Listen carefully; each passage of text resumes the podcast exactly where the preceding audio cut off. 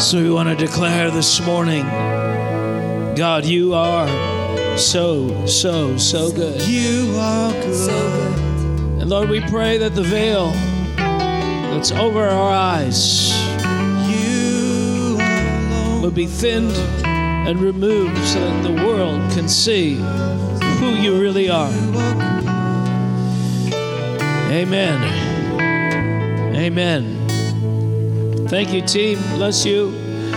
There's a number of things I want to talk about today. I, I've been meditating on some passages, and I'm going to go eventually to 1 Corinthians 13, but but I want to uh, I don't even know how to explain it, but I want to give you a sense, a vision of where God is taking you. What is this thing really about? What does it mean to be Christian? Father, in Jesus' name, let a spirit of revelation.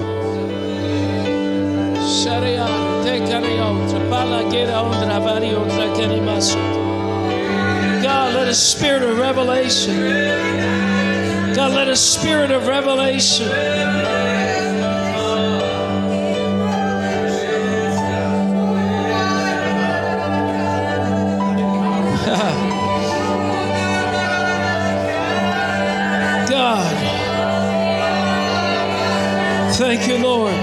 Thank you, Lord. Thank you, Lord. Thank you, Lord. Let it come down on every home. Let it come down on every heart. Let it trump the mental processes of every intelligent mind that seeks to decipher truth through cognitive abilities. Let it come, spirit of revelation.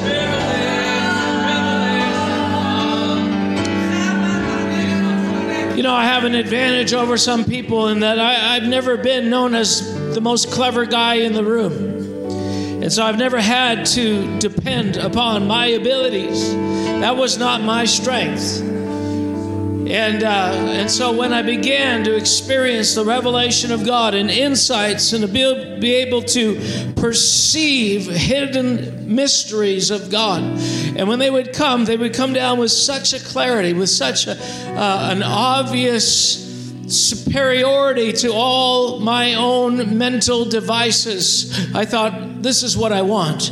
This is what I, even if you made me brilliant, Lord, I realize that that the, my mind is so tremendously limited, and I pray today that you would begin to understand those that are brilliant amongst us that no matter how much you might think you see, that the spirit of revelation is a quantum leap above everything that your mind can access. And so, for that reason, the Apostle Paul prayed for a spirit of revelation. And you think, well, okay, that's good. We pray for that. But why is that so significant? Because of this. Paul, he, he could have prayed so many different things for disciples. When you become a new Christian, there's all kinds of challenges. And there's so many things Paul could have prayed. Because there were, you know what? There were problems. They were surrounded by a government that was hostile to them. There was a government that was from Rome, and there was a government that was religious in nature, that was Judaistic, that hated them, that would have killed them and annihilated them. They were taking their homes, they were confiscating their possessions. I mean, there was significant challenges happening. And Paul says, hey, this is what I'm praying. I'm praying this ambiguous spiritual prayer for, you know, to, and I think, you know, Paul, this is not really helpful. We have real earthly problems. But Paul understood something. He understood that, listen, the answer, the answer to your earthly problems is a spiritual reality that you're blind to. And I want to break right now the, that sense of that, uh, that lie that says that you can be so spiritually minded, you're no earthly good. Let me tell you, if you're actually spiritually minded and not just, you know, in a in your own new age zone of, of you know, uh, ridiculous thinking, emotional experience, if you actually were spiritually minded, you would have a solution for every problem. So there's no such thing as being so heavenly minded that you're no earthly good. Because if you're actually heavenly minded in the way that the Apostle Paul was talking about, it always boils down to the trickle down effect of heavenly mindedness is practical solutions because it means power to change circumstances. And what God is doing sometimes is there are some people that have surrounded themselves in the nuances of that which seems to be mysterious, enigmatic, and they say, "Well, no, I'm I'm I'm in this special place with God." But if there's no effect on your life, if there's no evidence that people can see that say this person is living in a way that's head and shoulders above every other Christian I know, then what you have is is not spiritually mindedness, it's it's something else. And I want to say right today, we reject, we reject that as the presentation of what it means to be spiritually minded. You know, because the enemy, and I, I see this so clearly right now, and I wasn't meaning to speak on this, but I see this assault as the people of God are being called to a higher place in the Spirit. There are naysayers that have witnessed people who are just simply emotional, people that are just simply, you know, caught up in their own pain, caught up in their own superstition, who say they see things that aren't real and it has no effect on the living around them, no effect on their life or circumstances, and they present that as spiritually minded. And those that refuse to even embrace the realm of the Spirit take that as evidence that all of it is foolishness. And we break that because God is calling a church into a new place. And you know, that anthem that we've heard and we've sung that says, Come up here, continues to resonate in the Spirit because God is saying, I am raising up a people who not only know that they are seated in heavenly places, but are functioning and acting from that heavenly place. Yes. God, give us, give us, give us a spirit of revelation. Give us an ability to see the world through your eyes. Oh. So that's what Paul is praying.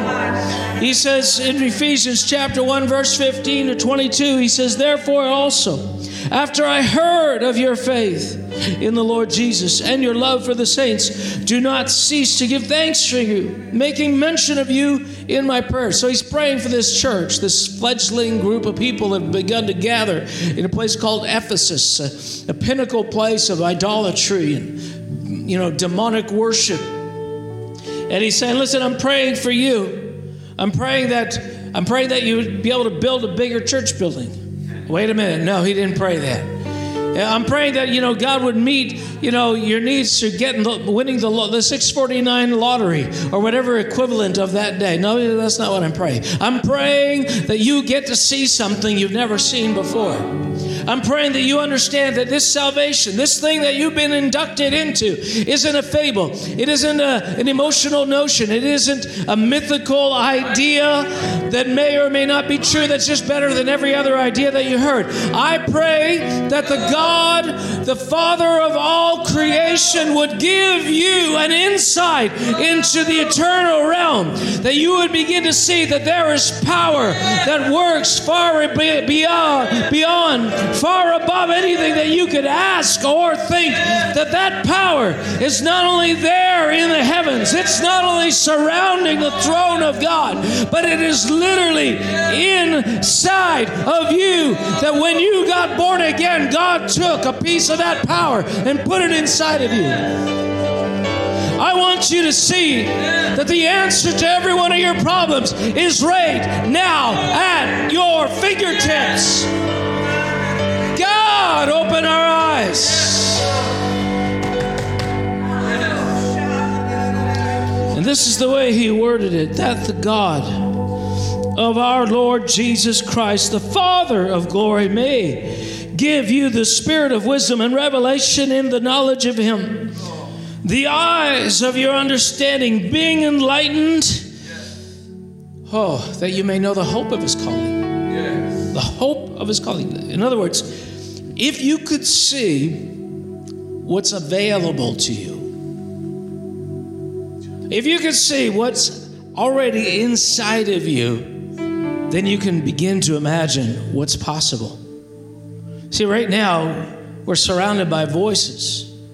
It's telling us what we can't do and what we can do, what's impossible and what's not possible. And this is the challenge that we have. Every circumstance that we face, the enemy say, Yeah, this is not possible. He's saying, Listen, there's a capacity to see things you, you don't know about. And if you see them, if your eyes are opened, that then you will know what is the hope of his calling. In other words, what is the normal expectation of God for your life? No matter how low you think you are, no matter how intelligent you are, no matter how talented you are or untalented you are, no matter how weak you are, no matter what your family lineage, no matter what, what sin issues have plagued you your whole life, there are people out there right now. From the time that you were children, you've been surrounded by demonic spirits. You were awakened in the night by a terror. You were awakened and harassed. Voices spoke to you to tell you who you are. And God is saying, Listen, I can set you free. You've been surrounded You've been surrounded by demonic powers that whisper to you, you're going to be just like your grandfather. You're going to be just like your father and your mother. You're going to be as poor. You're going to be as broken. You can't escape this. You're corrupt. You're, you're, you're wicked. There's something wrong with you. And God is saying, listen, there is another voice. There is. Yeah. Yeah. There is. Yeah. And He's saying, listen, I want to give you a sense of hope. I want you to know what are the riches of the glory of the inheritance of the saints. And what is the exceeding greatness of his power toward us who believe? According to the working of his mighty power, which he worked in Christ when he raised him from the dead. In other words, I'm going to stop right there. He said, Listen, the power that's inside of you is the same power that raised Jesus from the dead. Well, I don't know. I, am I'm, I'm trying to get over this cold, and I've been praying and fasting for weeks, and I and I, I haven't been able to get God to heal this cold. I haven't been able to draw in enough anointing or enough power to, you know, I'm still sick, or I'm always sick. I'm always getting sick. Well, that means you don't really understand the power at work inside of you. And the spirit of revelation is meant to give it to you. Another passage is in John 17, 3, and, and this is this is so powerful.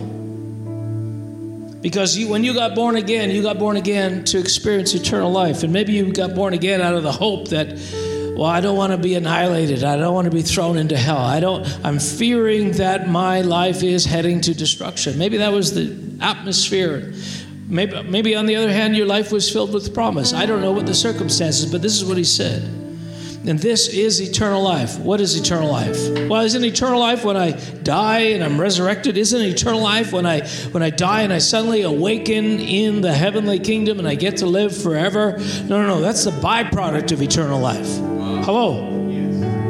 The effect of eternal life is that you live forever. But that's not what eternal life is. That's what eternal life causes to happen. What is eternal life is the knowledge of Him. God Himself is life. That's why Jesus said, I'm the way, the truth, and the life. And so in John 17, 3, He says, And this is eternal life, that you may, that they may know you, the only true God, and Jesus Christ, whom you have sent. So, this is why the Apostle Paul is praying. Listen, of all the things that you need, all the practical, and you can, you can make a list of the 10 most important things that need to happen in your life. God is saying, listen, all of that will be taken care of if you just get this one thing. If you get insight into who God is, you get all those other things. That's what we learned from Solomon. You know, Solomon, he, he, there's so many things he needed as the king, and so many things previous kings had asked God when he when they had the opportunity. They, they asked for riches, they asked for strong armies, they asked for for um, long life or whatever it was, and, and Solomon asked I want wisdom. I want to be able to see, God, what you see. And God was like, All right, you got it. This is it. Because if you get that, you get everything else. And this is what God is saying is if you get the knowledge of God, you get everything else. Well, I want to build a business. If you get the knowledge of God, you get the capacity to build a business. If you want to make invention, inventions, then and you get the knowledge of God, then you can create things because you'll see things you've never seen before. You'll start to see how the creation works because the outflow of everything in creation, molecules, energy, plants, everything that's out there comes from him. It's all knowledge of God. It's all resident in who he is. And God is saying, "Listen, I could unfold to you the mystery of everything hidden from the eyes of mankind. If you would only draw near to me, if you'd only realize that in me I am the strand of life, I am the source of all things good. There is no other place that you can get these things, they're all from me. Yes. Now, why, why is this important? It's important because the greatest threat to our Christian faith is not sinners. The greatest threat to the Christian faith today is not Satan. The greatest threat to the Christian faith today is not governments that seem to be hostile to us. what is the greatest threat is your lack of understanding of what this is really about. The only thing that keeps you in a lower rung of operation, the, in a lower rung of power, in a lower rung of effectiveness as a Christian, either for your own personal life or how you affect and help others, is only diminished by what it is you think you have as a resource. Wow. And so God is trying to say, listen, in me is everything necessary for life and godliness. In me is everything necessary for life and godliness. But when we don't really understand this, we go to a secondary uh, element, a secondary tool. And that's what I did when I when I got saved. I got I didn't get saved because I thought I just can't do this. Maybe I'll tell a little bit of my testimony. I don't know if you've heard it before. But I was, my mom got healed of cancer. She got filled with the Holy Spirit. She got born again, and she was a part of the Catholic Church, the Catholic renewal. You know, things. Holy Spirit was I mean, flowing through all these denominations, all these different churches that didn't know anything about these things, and all of a sudden, you got people being born again in mainline churches. It was it was tremendous. It was amazing. But my mom gets born again. She starts telling us about these things, and eventually, I get born again. But I get born again reluctantly because I I don't think I can be good enough for God. And maybe you're out there and you're thinking, you know, I would be a Christian, but I just don't have it in me to be that disciplined.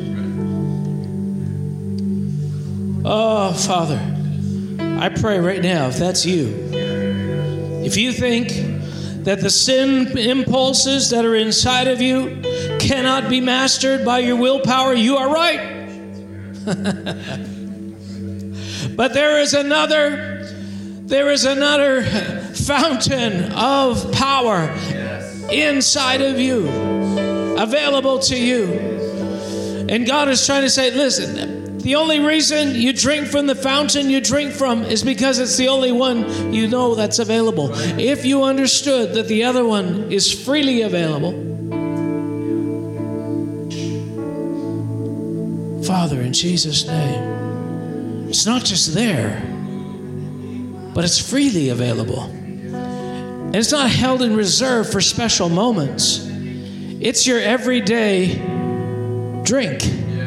It's your everyday spiritual food. It's your sustenance for every day. It's not what you use after you've drained yourself of all your strength, it's what you use instead of your strength. But you know, we have this thing inside of us that says you are not welcome to drink from this fountain of God. You are impure. And so stay at a distance until because God is angry, resentful. He doesn't want you eating his food from his fridge, and that's the lie. Yes. God is saying, No, I, I want you to drink from my strength. Father, I break the power of that religious mindset. And this is why Jesus said, It's the Father's good pleasure to give you the kingdom. Not only is the Father's, I mean, He's happy to give you the kingdom. Not only that, but when you use the stuff He's provided for you, you glorify Him. Yes. That's right. Beautiful. God's not sitting there about to rub it in your face that, see, I told you said you could do it, and I'm and I'm and now you can't, and I'm just I told you so. And and if you try to drink of my stuff with each each each minutia crumb, each little droplet of this that you eat from, I'm going to hang over you and say, I told you you're no good. That's the feeling that many of you have about God. And so we only reluctantly go to his storehouse when we have no other option. Let me tell you, you have no other option. Because the storehouse you've been eating from and drinking from is insufficient. And right next door, Father, I, I pray in Jesus' name, right next door, that the valve of your heart, the valve of your heart, and this is what's coming. We're coming a generation of believers who drink so thoroughly from the supply of God, and that they have no impulse to drink from their own supply. They don't see their own strength, they don't see the will of man as anything other than an encumbrance. Father, in Jesus' name. Well, here's what happened to me I got saved finally, but I didn't get saved because I thought I just can't be good. And then one day, I was sitting in a bar and the glory of the Lord showed up. Literally, the glory of the Lord. A white substance flashed through and burned in every cell of my being, and I knew, I knew intuitively. Nobody had to tell me. I just knew this was God. This was God calling to me, and He said, Mark, what are you doing here? And I immediately knew that I was I was following a path that I didn't need to follow and wasn't necessary. He's saying, It's over, you're done with that life. And I the next morning I said to my mom, I said, I'm going to Bible school. And of course, my mom's looking at my natural course. She's looking at a young man whose life is heading deeper and deeper into destruction, deeper and deeper into drugs and alcoholism and violence. And all of a sudden, I show up at the breakfast table saying, I'm going to Bible school. Well, how, how, do you make that kind of about face? And of course, she's not sure that I even made any kind of an about face. She didn't know what happened. And I couldn't explain it because I didn't have any theology. I didn't I couldn't explain the moment that I had the night before when when the surreal glory of God, the power that was able to make somebody holy, the power of resurrection that could come inside of somebody and change everything about them. Once I had tasted of that, I knew I knew that God wasn't asking me to act like somebody who's nice. He wasn't asking me to act like a good person. He wasn't asking me to put my best foot forward. He's saying, Listen, I am going to change you through the power of my glory.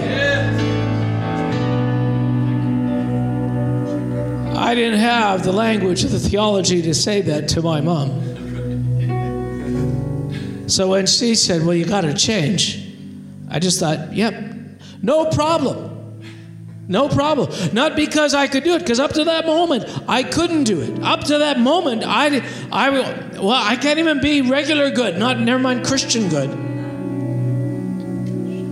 But I knew in that moment. See, the, the wisdom of God, the, the revelation, the seeing the supply of God changes everything. I had a moment like this on this trip here recently, which I I, I, did some Facebook posts about, I shared on the Canadian firewall about it, but I was, let me, let me give you a backdrop. I was a little negative on California. And here I was, I found myself in San Diego, and we were doing, I was with a friend, and he was doing some meetings, and I was meeting with a few people. And uh, I was driving in San Diego, and as I was driving one morning, I suddenly looked out at the land and I, I saw a hue, a glistening golden hue of the glory of God on the land. It was it was amazing. But what it did, it was beautiful. Everything, everything, you see, everything that God touches becomes beautiful. That's why it says in the Psalms, holiness becomes his house. That means holiness makes beautiful everything that it touches. And when the holiness of God comes on your house, on your body, on your being, you become beautiful. That's why if you think you're not beautiful, if you think nobody will ever love you, I'm telling you, get a hold of the presence of God. Because when holiness comes upon you, you are made beautiful, and it doesn't matter what kind of human defects you have. So I saw the land and I suddenly saw this beauty on it. But I began to immediately see the, the treasure that this land was in the heart of God. I was overwhelmed. I thought, I thought I had been telling people, you know, if you live in California, you better get out because imminent collapse is on its way imminent destruction is on its way. And, and you know, I'm, I'm not saying this or that is going to happen, but I saw that God had not given up on California. Right that I had allowed the circumstances, I had allowed the news, I had allowed the politics of the day and the leanings of the people of California to determine the future hope of California. And when I saw the hand of God and how much God cares for the land, I realized no, God has not given up on California. And it was so profound. I, I, felt in that moment that if God was saying, move to California, I would move there while everybody else is moving out. What is that? That is what happens when you touch the, the garments of a holy God. That's what happens when you touch the garments of this power, this resurrection power that is able to give you an about face. It's all about an about face. It's all about an about face. And God is actually saying to you right now, and He's, you know, there are, there are two types of people that are hearing this. There's the ones that have been successful in being what you think God has called you to be. And there's these ones that have not been successful, who feel like they are the, the tail and not the head. They feel like they're at the end of the road. They feel like they don't deserve anything. And God is saying, I never asked you to be good, I asked you to participate in my goodness. And those of us that have toed the line, that think in our strength, well, you know, I could have cursed that guy, but I held it all in. How righteous am I? And God is saying, that's not righteousness. We'll talk about that another day. But, but God wants to bring us to another level. And the apostolic prayer that He prayed 2,000 years ago continues to be prayed by those who understand the cornerstone of the kingdom of God that I'm not going to pray for you that you the your your your your car doesn't break down. I'm not going to pray for you that this and this and this. I'm going to pray for you the knowledge of the glory of the Lord. That if you would touch that, that it brings alignment to all the death in your life, whether it's physical death or spiritual death or emotional decay or, or wounds of the past or whatever it is, that the life of God is so thorough in its capacity to redeem that'll pour out something on you. Well, I had that moment the other day and just immediately changed, turned hopelessness into hope in regards to California. But here's what happens to us. I became a Christian. I went to Christ for the Nations in Dallas, Texas. I started on this great footing where, where I was you know, I can't be good, God. I can't be good. I mean, there's something inside of me that wants you, but I, I can't be good. So I, I, I don't know what to do. And God fixed that by saying, listen, uh, it's my power that's sufficient in your weakness. So I went to Bible school, and see what happened is that little that little dose of power it it changed some things in me, and I started to live in the wake of the change. What, what does that mean? I started to think that what's sufficient is the things that I now can do because of what He changed inside of me. And I thought, I just need to leverage this newfound ability to shut my mouth. I just need to leverage this newfound ability to not, not be entirely rage driven.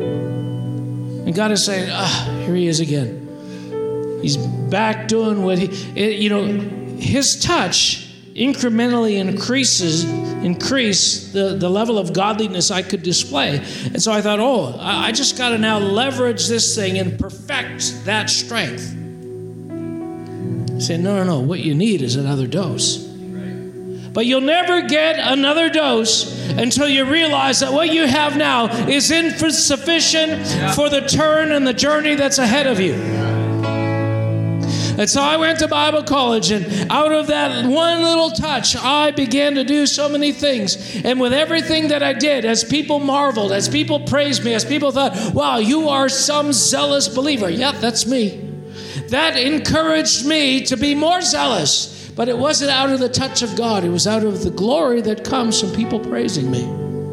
And I didn't see it, but I started to I started to drink from that fountain again. Oh, I want to be recognized. I want to be acknowledged. I want to be seen to be a good Christian. I like that when people say nice things about me. But eventually, eventually, God says, okay, it's time for you to see that without me, you can do nothing. And he pulled the plug on the grace because it says, God resists the proud but gives grace to the humble. And all of a sudden, all the things that I thought I could do because I was changed just evaporated. Suddenly, my discipline to go to prayer and wake up at 5 a.m. and fast for three or four days without a, without effort, you know, to, all of these things, the, the desire to go out on the streets every night and share about Jesus, and, and the ability to worship and keep my hands up and dance and and be, you know, all of those things, they just suddenly they were gone. Now, what I didn't tell you is I began to judge those who weren't as righteous as me in my own eyes. And here I was again in this place, like, oh, I'm not measuring up. And so I did what I did last time. When you don't feel like you're measuring up, you draw into the shadows. You step back away because you're feeling shame. You're feeling disqualified. You're feeling like a failure. And when I was sufficiently passionate, hungry, desperate for what God could do, and fully aware of what I could not do, then He said, Okay, I'm going to show you my power. Father, I pray that you would show a people your power. Show a people your power. See, the greatest, the greatest threat to the kind of love that we're called to, to, to present to the world is not hatred. It's another form of love that's human in origins. A great, the greatest threat to God's glory is man's glory. Man doing what he thinks God wants him to do is the greatest assault on the glory of God that we have. And what God is doing in our lives is saying, listen, I want you to be a trophy of grace. I want you to be changed by my touch and my touch alone. And when you begin to believe that your efforts can be equivalent to the touch that I can give you, I'll begin to resist you. There's coming a generation. There's coming a people. There's coming the sons of God. These are the ones who are so like Jesus that creation cannot discern the difference between you and Him. That when the sons of God, when the grace, the power that's inside of you is unleashed to do what it can do, when you begin to realize that you can't do it, that without Him you can do nothing, but that there is a deposit inside of you that can take you into realms, that can bring knowledge, that can bring power, that can give you a love. I'm telling you, I did not love California, but one drop of the mercy of God changed my heart. Who is it you can't love? Who is it you can't forgive? Where is the enmity and the hatred that causes you to come into conflict with people? Is it your neighbor? Is it a wife? It is is it a grandfather who molested you? Who is it that hurt you that you can't love? I'm telling you, the love of God can come and touch your life and erase the pain of all of your, your all of your experiences and renew your capacity of hope. Father. What is eternal life? This is eternal life that they may know you. Paul, Paul was yearning, he says in Philippians, he said, Oh, that I may know him. Despite the changes in his life, there was still another level. Despite the fact that he was a preeminent apostle, he continued to hunger. The generation that's coming, the overwhelming, as we close the epoch of time, as we come to the end, the final generation, there is going to be a manifestation of a people who are so perfect.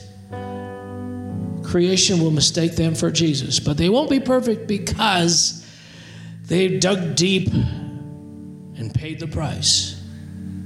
They will be perfect because they realized the futility of their strength, the futility of human goodness, the futility of trying to pretend to be something you're not. Instead, they leaned into the knowledge of God and were energized by resurrection power. And out of the dust and out of the brokenness and out of the shame came an army. An army like no other army who circled the earth with weeping and mourning and brokenness who brought healing and regeneration to every culture, every nation, every neighborhood, every city, every province, every coastal area of the earth, every island. Father, in Jesus' name, we say, let us be a part of the generation of Jacob that seeks your face. I know Mark talks about this all the time, but this is the answer for everything, a generation that seeks His face.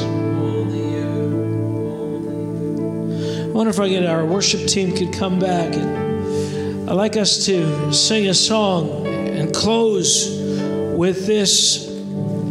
What I hope is a rejuvenated confidence. Not that if I try hard, I'm going to do it, but if I drink from the power, from the glory that is His.